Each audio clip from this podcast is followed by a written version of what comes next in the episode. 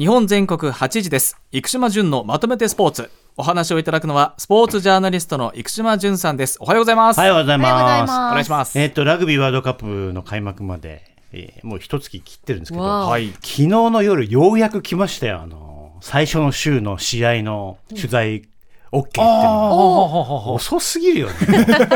もうフランスの人。一応日本対チリ戦 OK になったんですけど、なんか、日本大会の時もっと前に決まってたんだよね。あそうなんですねもういろいろ準備し行かれるんですよね。そうです。もう40日間。40最低ね日間。最低。最低で？何持ってこうかなと思ってるんですよ。おせんべいおせんべい。あの、だしがいいって言われてます。だしパック。ああ。あと、やっぱり醤油？醤油醤油。あ、向こうで結構自分で自炊もされるんですか？じゃないと、あの、ラーメン3000円とかしするらしいんで。えー、ラーメン三千円？3000円ですかパリってそうなんあ、じゃあカップ麺持ってった方がいいですよ。かさばるから。かさばるなっていうのを、この一月考えていきたいと思います。40日はすごいなね。なので、来月からはちょっとあの、パリ、パリじゃない、フランスから送ることになります。フランスからはい、おはい願いします。お願いいたしますさあまずじゅんさんが取り上げるのはこちらですなでしこジャパンベスト4進出ならず。いやー、残念だったなーあの、本当に見てて面白くて、それで僕、結構あの、外伝を読んでたら、なかなか面白いんですよね、サッカーの英語の記事って。はい。でとあの日本の評価がは試合があーあるたびに爆上がりしていって、はい。えーもう本当に面白いサッカーを見せてくれるってことで結構期待していて、はい。でもうベスト8に残ってるチームで一番優勝候補は日本だっていうような。評価だったんですが、スウェーデンにやられてしまいました。いやで、G アスレティックっていうのをちょっと今朝、あの電車の中で読んでたんですけども、はいえースウェーデンが取った作戦っていうのは、あの、バンブルビー作戦っていう、あの、ミツバチ。バンブルビー。おとにかく群がれと。あハイプレスでしたよね。結構前線高めからどんどんボール持ってる選手に、2、3人かかっていって、まあ、ミツバチのようなイメージで群がるようにっていうふうな話で、日本前半シュートゼロだったんですよね。で、ちょっとぼんやりしちゃってましたよね、あの戦術的に、はい。いい向こうがハイプレスで来てるのに、何ら打開策がちょっと提示できなかったままで、前半の45分間、ちょっともったいなかったなっていうようなはい。気がしました。それで流れが変わったのは、やっぱり後半から遠藤純が入ってから、結構左サイドからチャンスが生まれたりしてましたけども、はい。ちょっと戦術負けだったかなっていうのが G アスレティックでは、えー指摘されてましたね。はい。ちょっと残念だったかな。ただまあ来年あのもうパリオリンピックありますんで、はい。まだ出場権決まってないけれども、えーおそらくまあメダル期待されるようなチームになっていくと思いますんで、はいはい。で今ねあの大会全体を通して見てると、ええ。アメリカがベスト16で敗退したっていうのは世界的にものすごく大きなニュースで、はい。で今ヨーロッパの女子サッカーリーグがものすごい人気が人気もレベルも上がってると。特にイングランドとスペイン。で女子のチャンピオンズリーグもおレベルが上がってきているので、はい。えーひょっとしたらベスト4はヨーロッパ勢で占められる可能性も、まあ、スペインとスウェーデンがね一つの山が決まりますから、はい。えーえー欧州4独占みたいな感じになってくるかもしれないと。はい。いう感じで、えーまあ、日本もねこれから宮沢とかどうですかね、海外でやってほしいなっていう気もしますけれどもね、はい。えーまああのあと準々決勝2試合もありますけれども、はい。まああ決勝まで楽しみつつ来年のパリオリンピックもね、えーちょっと期待していきたいなというふうに思います。まあ、1対2で敗れましたけれど、惜しいシーンあったじゃないですかクロスバー直撃に。2回ありました、2回ありまして、まあただね。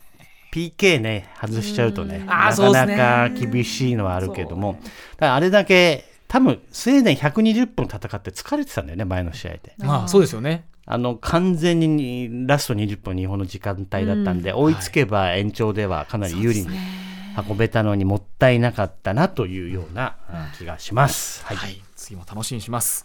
続いてはこちらです夏の甲子園6日目までをまとめて。はい、えー今日はあー明桜対八戸学院構成から始まりまして、はい。専大松戸東海大甲府九州国際大附属土浦日大そして第4試合が聖光学院と仙台育英なんですが、うん。まあそれにしてもみんな打つね。本当ですね、蛇行到底、はい。えーあのーおそらく打撃技術が上がってんだと思います。であのー例えば、まあ、きこれから慶応の話してきますけど慶応高校おととし取材行った時に、はい。あの個人塾のに通ってる選手がいましたね。バッティングの。そんなもんがあるんですいっぱいあるんですよ結構、え。で元プロ野球選手とかがはい。教えてて、もう完全にあのアッパースイングをして柳田みたいなスイングしてる子結構いるんですよ。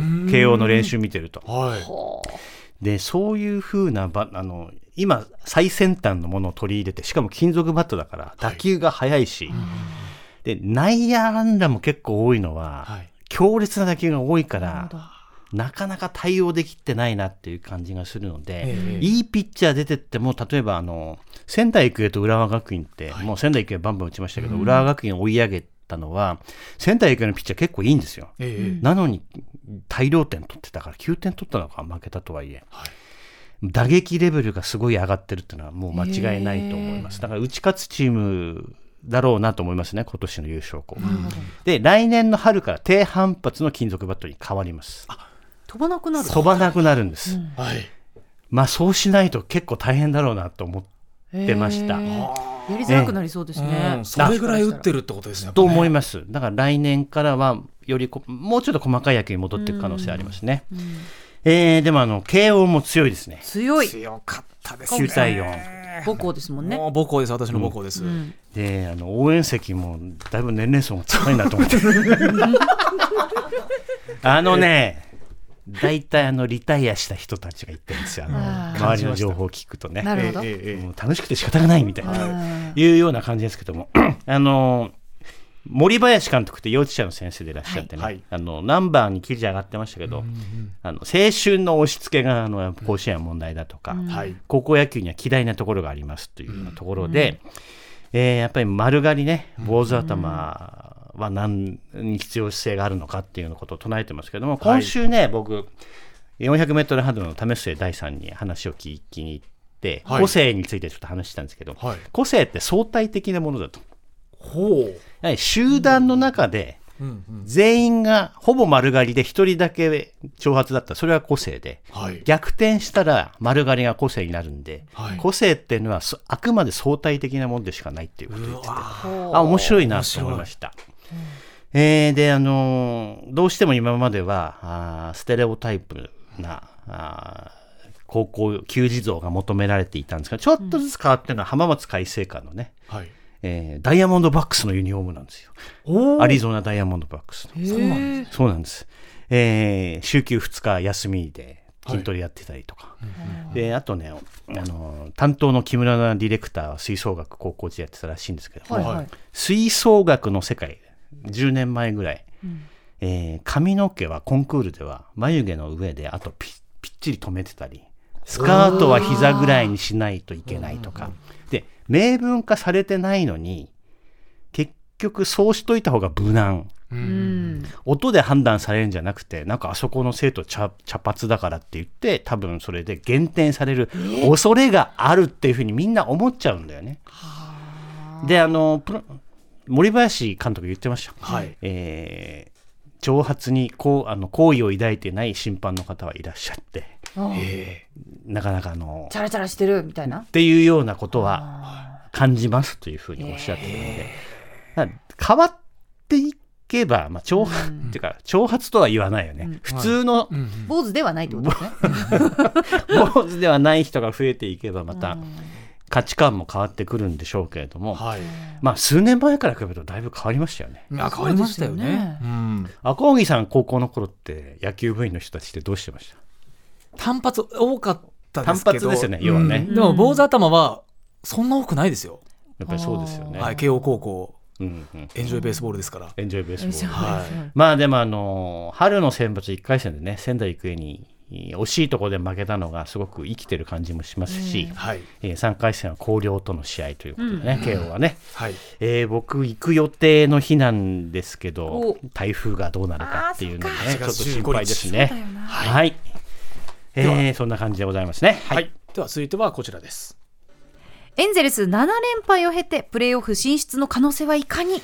えー毎週お知らせしております、プレーオフ進出オッズ、はい。先ほど見ましたけれども、一時は20%超えてましたけどもはい今は2.5%になりました。あそんな低いですか。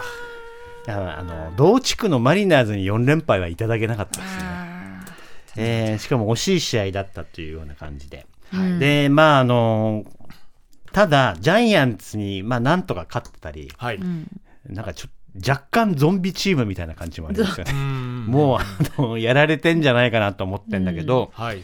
えーまだ盛り返せるチャンスがあるのかもしれないのはなぜかというと今日から同地区のアストロズとの試合が始まって、はい。えーその後のカードは、えー地区トップのレンジャーズというような感じなんで、えー同地区の相手になんとか勝ち越せばね、まだ盛り返せると。はい。